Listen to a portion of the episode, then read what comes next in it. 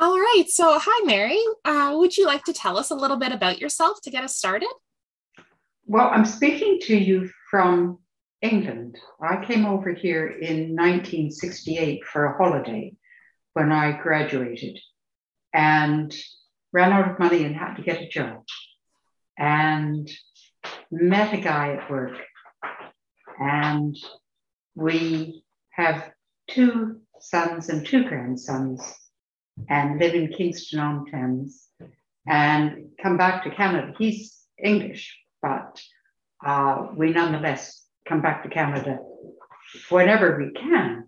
And COVID has really stuck a spanner in the works for that because uh, I haven't been home now for more than two years. Mm-hmm. I'm hoping to come this summer. Oh, good. Getting closer, that's for sure. Getting closer, for sure. So, when you come to visit, where is it that you like to spend your time?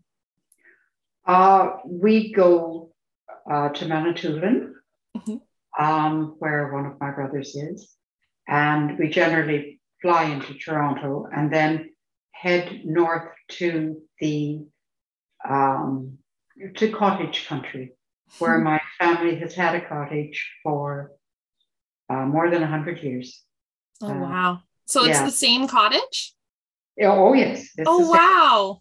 Yes, yes. It's just a great big wooden pile on top of a hunk of granite uh, with a lot of lake frontage because when my grandparents built it, uh, land was cheap mm-hmm. up north. Nobody wanted it. There's no road in. There still isn't a road to our cottage.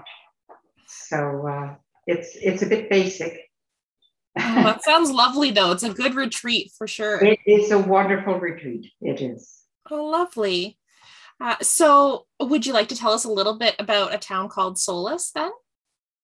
Yeah, it's uh, a story in three parts, if you like. There are three principal characters. Um, the first is Clara, who is seven. And it is Clara who starts the book. And uh, it was she who started the story in my mind.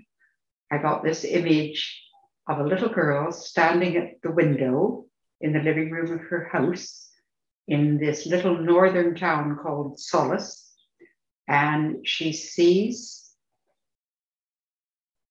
through the window into the living room of the house next door, which belongs to an old lady called Elizabeth Orchard, uh, who is not there at the moment.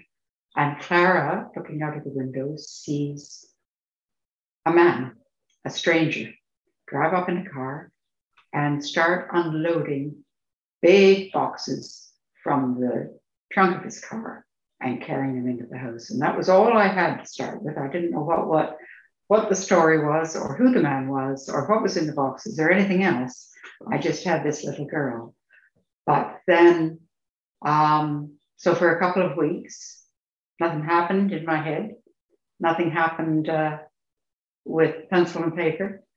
And then watching the news one night, uh, there was a husband and wife um, appealing to the public for information because their daughter had vanished.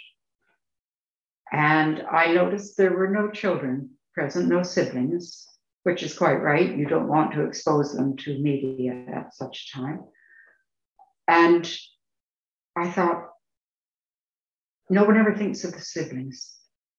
It must be absolutely horrendous for them when a member of the family goes missing, particularly if they're too young to really understand, because everyone will try to protect them by telling them that everything's all right, when it will be plain as day, especially to someone aged seven like Clara, that everything is not okay and nobody will tell her the truth. So I decided that was her story. She has an adored elder sister, Rose, who had a row with their mum and stormed out of the house and hasn't been seen since. And it's now day 12. Uh, and a strange man has moved in next door. And I thought, okay, I need I need another character. Let's go for the man next door. Who's he?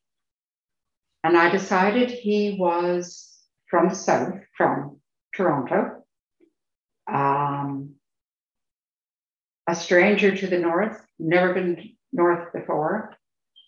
And I guess he was in a crisis. I thought, okay, his life's a mess. He's just got a divorce. He's just walked out of his job. He hasn't the least idea what comes next. And then he gets a letter from a lawyer saying that he has inherited a property in the north. And he thought, thanks, I'll go and have a look at it and then sell it. I mean, who wants to live up there, right? so he comes north and he uh, has all his possessions with him because there's nowhere else for them to be, and um, moves into the house for a couple of weeks, thinks, okay, do it up, needs some work done.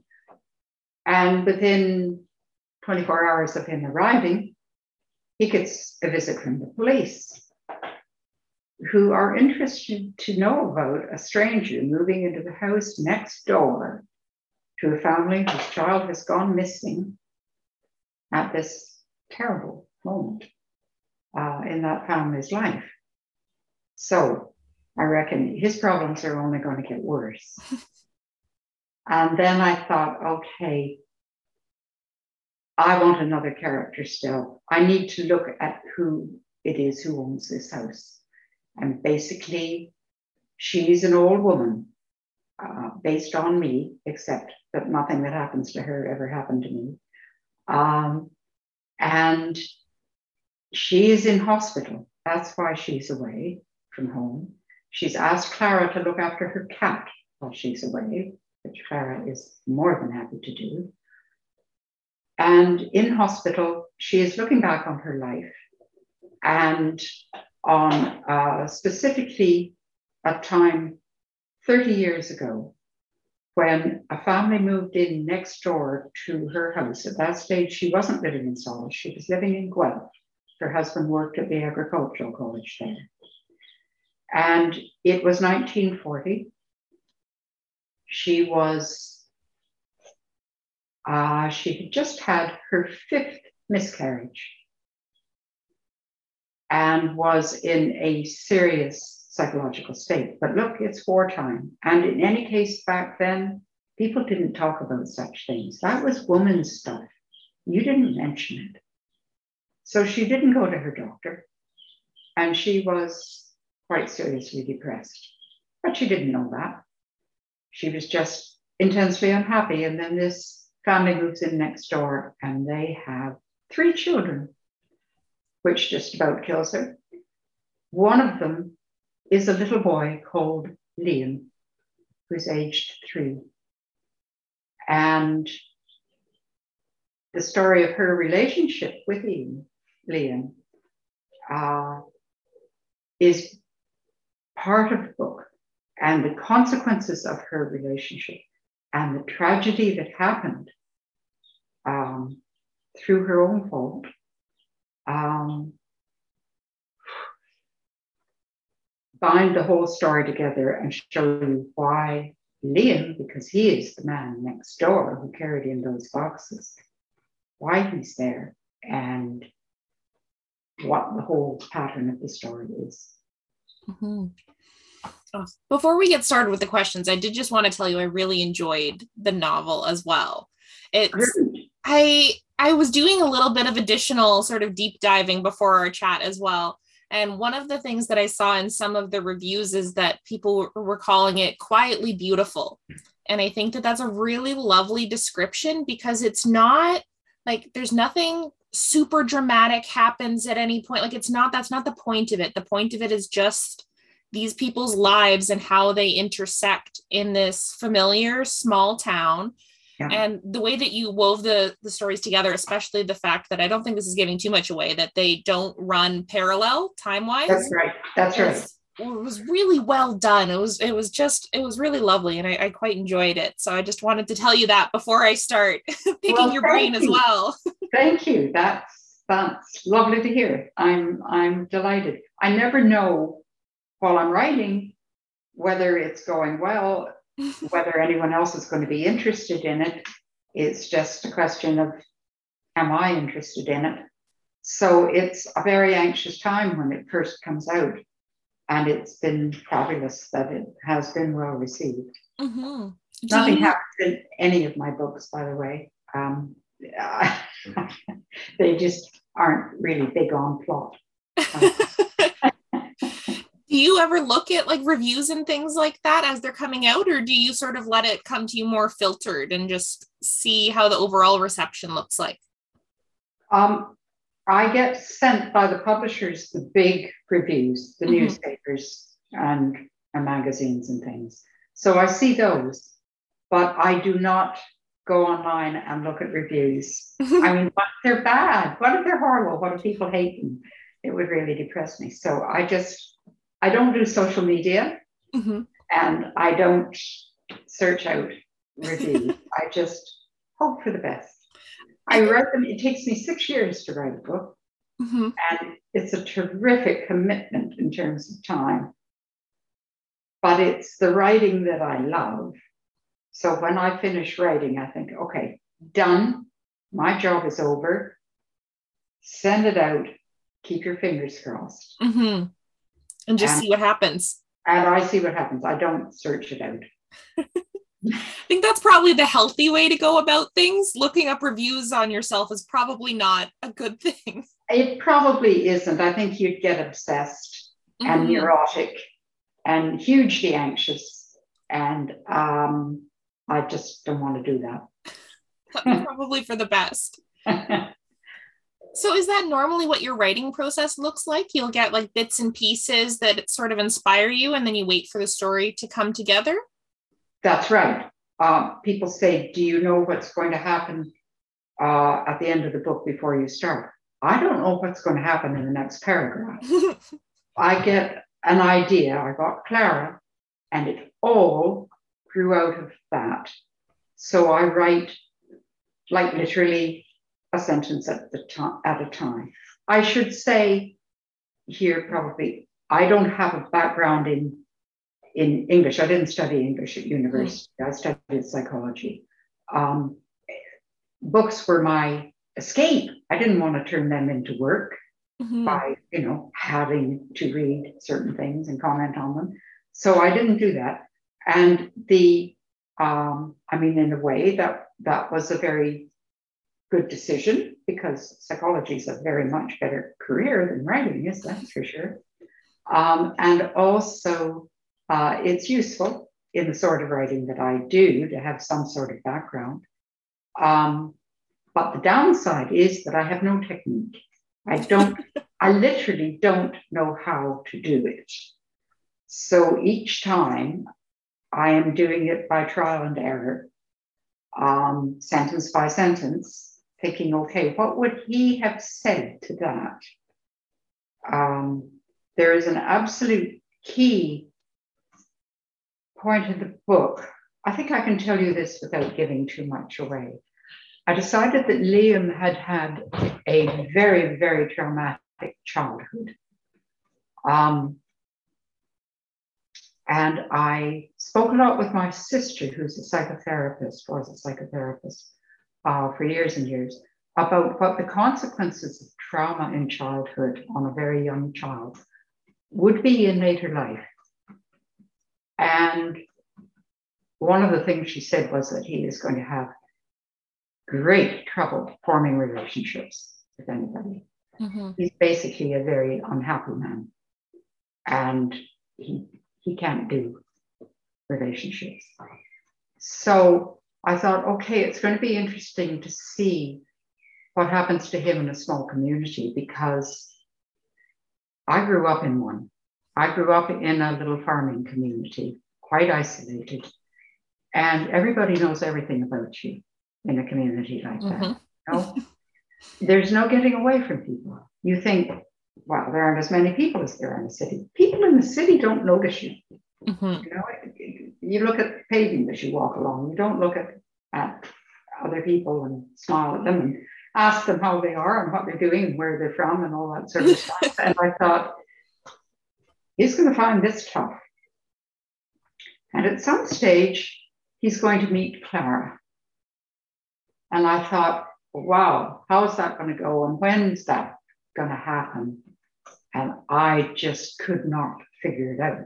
Actually, that's why I started writing about Elizabeth because uh, this third character, because I couldn't figure out Liam. I knew what his what his background was, you know, the nature nurture business. I knew what the nurture was, but I didn't know who he, who this little boy was and who he was going to turn out to be.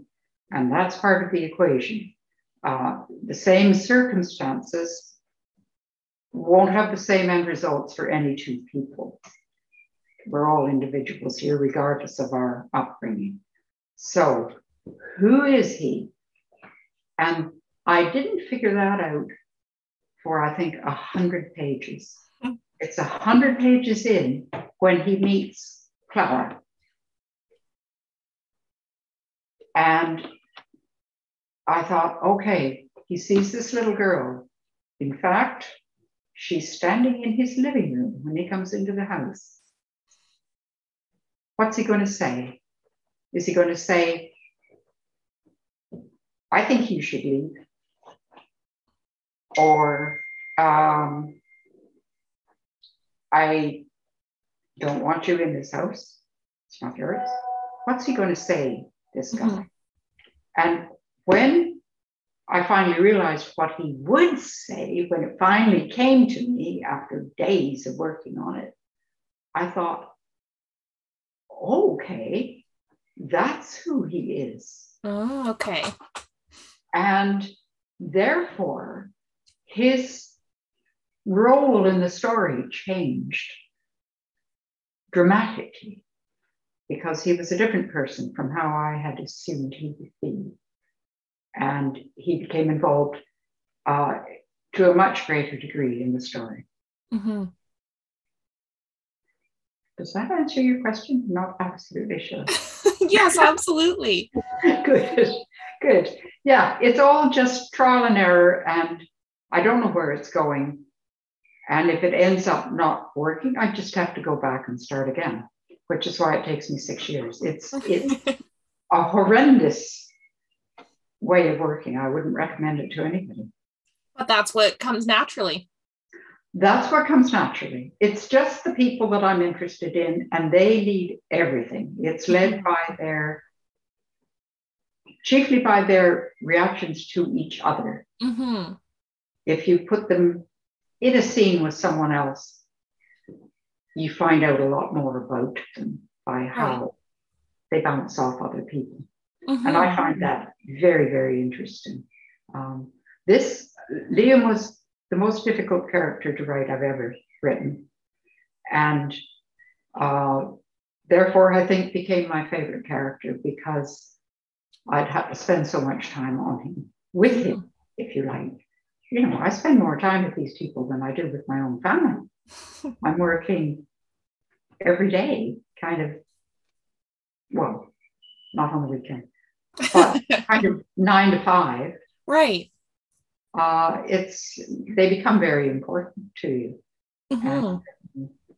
You put a lot into it, and therefore you care that they work out all right in the end. Which doesn't mean to say that things turn out for them. Mhm. Uh, I don't know uh, when I start how things are going to turn out for them.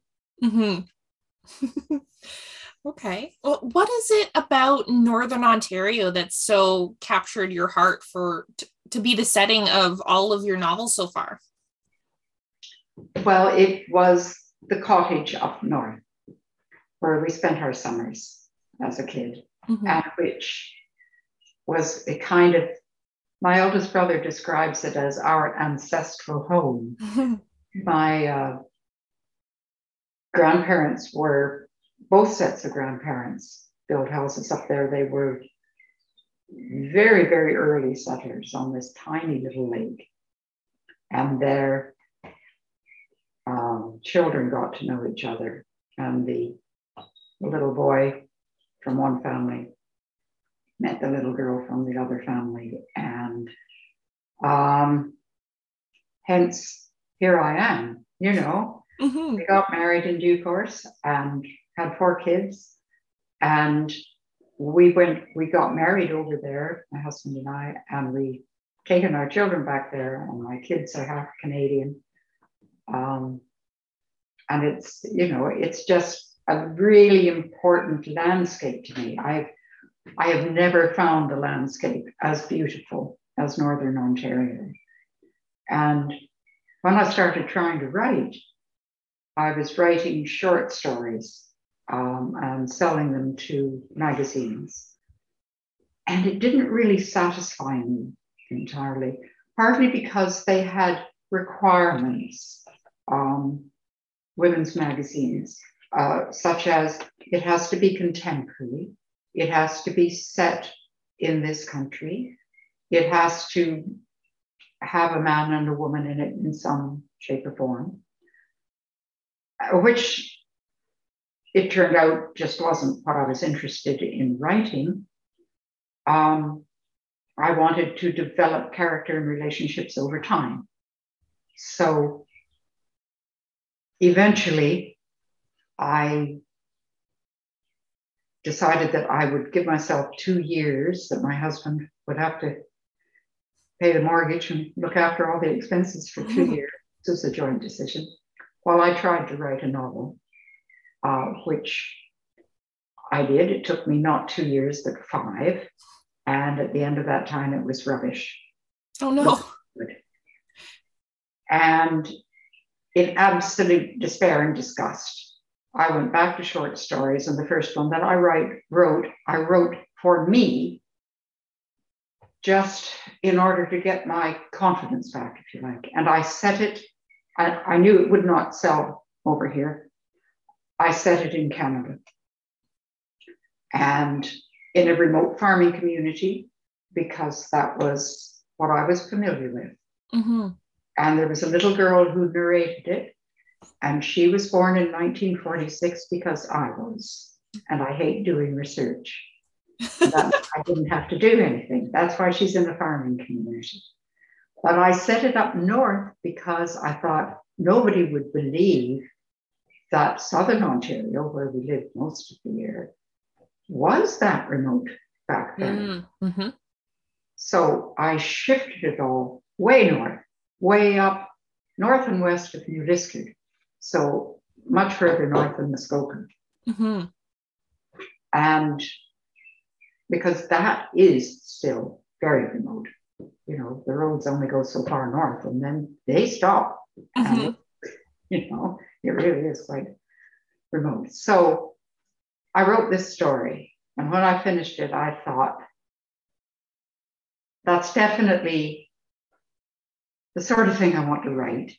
I might as well send it to the women's magazine that published most of my stuff. Because what else am I going to do with it? And I sent it to her and the fiction editor, and she phoned me and said, Mary, you know that isn't our sort of thing. But there are two things I have to tell you. One, I'm going to publish it anyway because I love it. Aww. And two, you've got a novel sitting there in that short story. You must write it and you must set it in your home.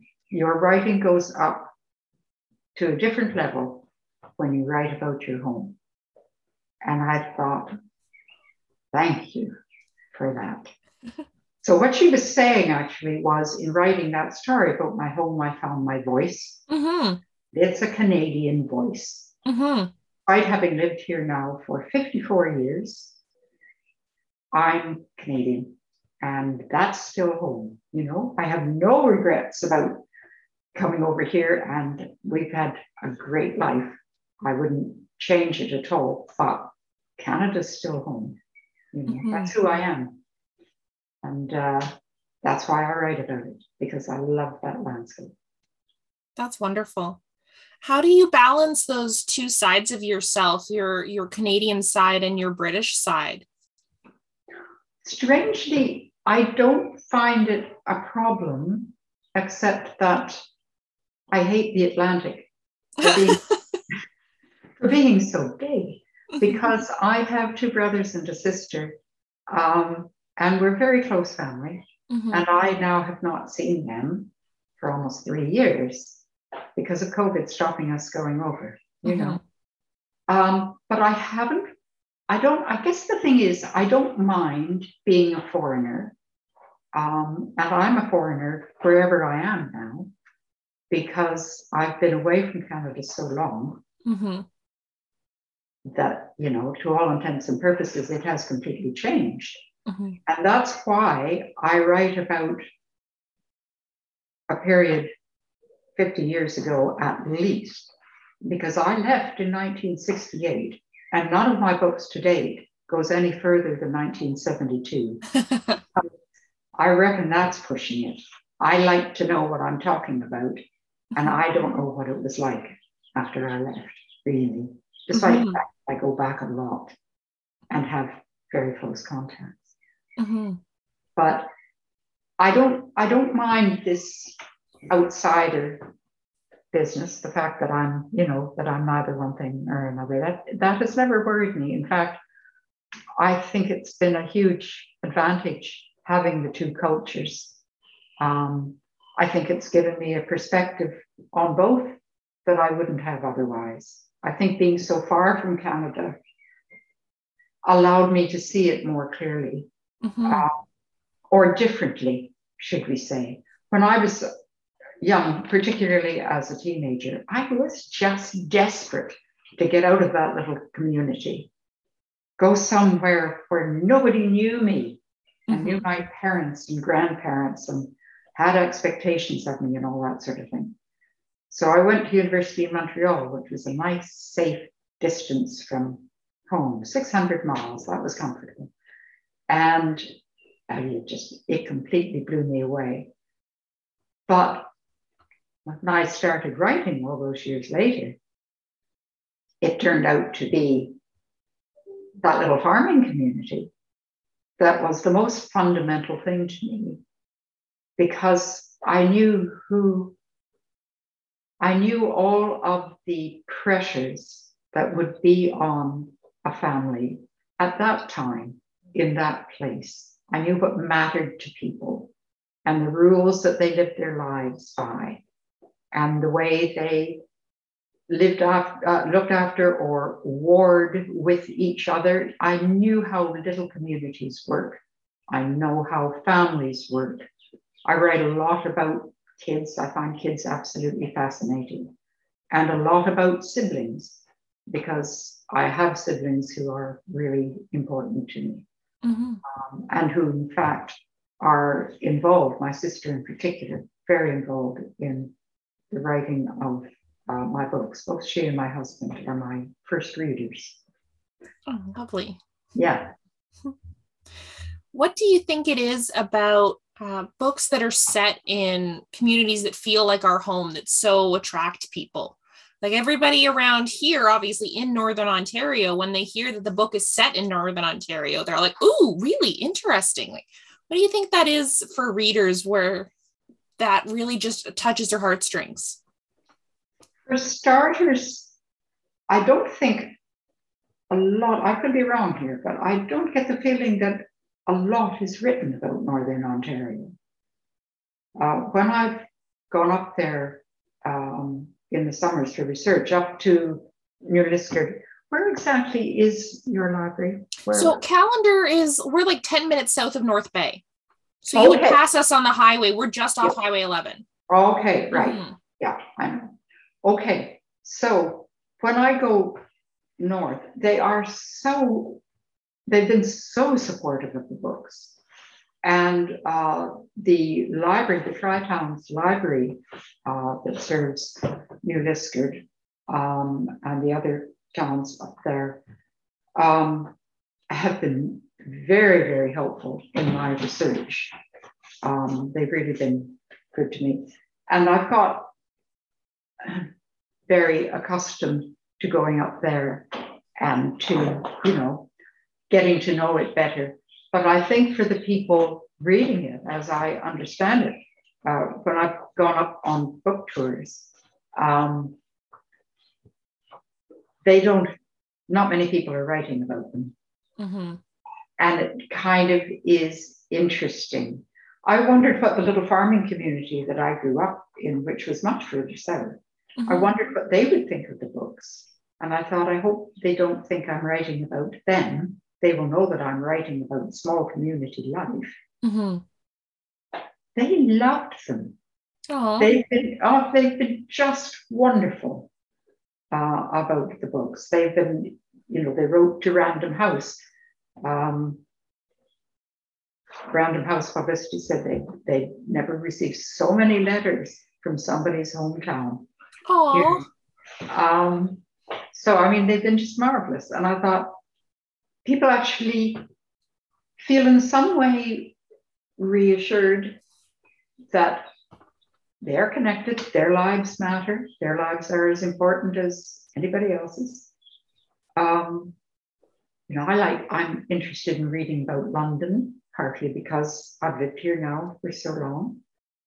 Um, and you recognize things, and that's fun too. Mm-hmm. But I think it's much more intense for small communities. I, I think recognizing small communities because they're so tight knit and the relationships are so important in them. Um, somebody said to me once with Crow Lake, the first book, mm-hmm. uh, where four children lose their parents. Um, and she said, Where were the social workers? And I said, Good question. They certainly weren't anywhere near us. Mm-hmm. You know, that didn't happen. Um, when I grew up, there, there was no family where the parents were killed and left the kids. But uh, it would be the community that pitched in. I knew that. So, and they would know that. Reading it, they would know. Back then, they were so remote that mm-hmm. to look after each other. Mm-hmm. Yes, there's something about small town life that I think is the same in any small town. It really doesn't matter which. You all That's have right. the same sort of recognition of what that means. Yeah. Mm-hmm. I assumed when Crow Lake came out that if I was lucky, it would appeal to people from that background, from Northern Ontario small farming community mm-hmm. or lumber or whatever. Mm-hmm. I did not expect it to have a big international audience. And that little book has been translated into more than 30 languages. And, and when I'm trying to figure out why, the answer has to be because it's about family and everyone has a family. Mm-hmm. And it's about these small communities, and there are thousands of them, hundreds of thousands of small communities. So it rings bells with those people. And it's interesting to those who are not from that background. Mm-hmm. And Crow Lake won the Evergreen Awards uh, after it was published, correct? Yes, it did. So, are you optimistic that perhaps a town called Solace will win this year? Wouldn't that be brilliant? That would be really wonderful if you could do that. It would be incredible. Mm-hmm. It would be just incredible. I, you know, the biggest, the thing that mattered most to me was always the reception it would get in Canada because everybody else assumes I know what I'm talking about. you know, you guys know if I've got it right. Mm-hmm. Um, and I really rely on my brothers who are very familiar with the North um, to proofread it for me and make sure that there aren't dire mistakes. Mm-hmm. For instance, in a town called Solace, um, I have Liam buy a box of wild blueberries. And it's September. And I get, I send it home, I get this phone call from one of my brothers. And he said, Mary, You've had him buying blueberries in September. remember? You'll never find a blueberry in September. And I said, Look, I do know, but I really wanted him to have wild blueberries. It's important to the story. He needs to choke on them. Um, I tell you what I'll do. I'll put an acknowledgement in the back of the book, apologizing to the people of the North and saying, I do know you don't get blueberries in September, but I had to have them. Please forgive me. So, you know, they they pick up these little details that, yeah, I know we're wrong. I, I that doesn't quite work. No, it doesn't work. However. Are you working on anything else at the moment that we might see in six years? um, I should just say here and now, I'm 76. So what we're going to see in six years, who knows? but um, no, I'm not working on anything, not because I don't want to, but because no idea has come. But that's mm. standard. I have a terrible time with ideas. Mm-hmm. They, people say, there are ideas everywhere. No, they're not. not for me. You have to wait for them to come organically. I do. I do. Yes. I mean, the only way to get them is to read and go to films and watch drama on television and go to the theater. You know, there's no output without input. Mm-hmm. And I think I think the well is pretty dry at the moment. Um, and I need to fill it up again. And I've not really had a chance to do that. Mm-hmm. well, what what are you reading? Is there anything that you'd love to recommend that you've really enjoyed lately? I have recently finished Miriam Toews. Um, that's probably pronounced wrong. Um, her latest book. Uh, goodness, stay there. You're going to have to edit this out. Sure. oh, and there you go. Oh, I can't find it.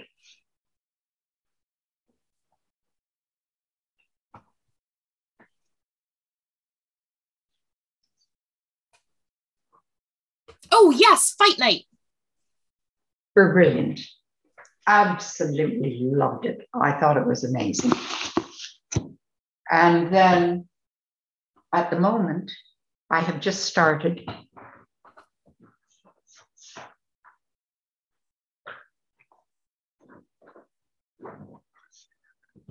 Night Watchman. Oh, okay. I haven't I haven't read that one yet. Okay. That's it's a New York Times bestseller sent to me by my sister, winner of the Pulitzer Prize. Mm. Um, and I got a stack. Yay, hi. of course. Yeah, I've got the new Anne Tyler.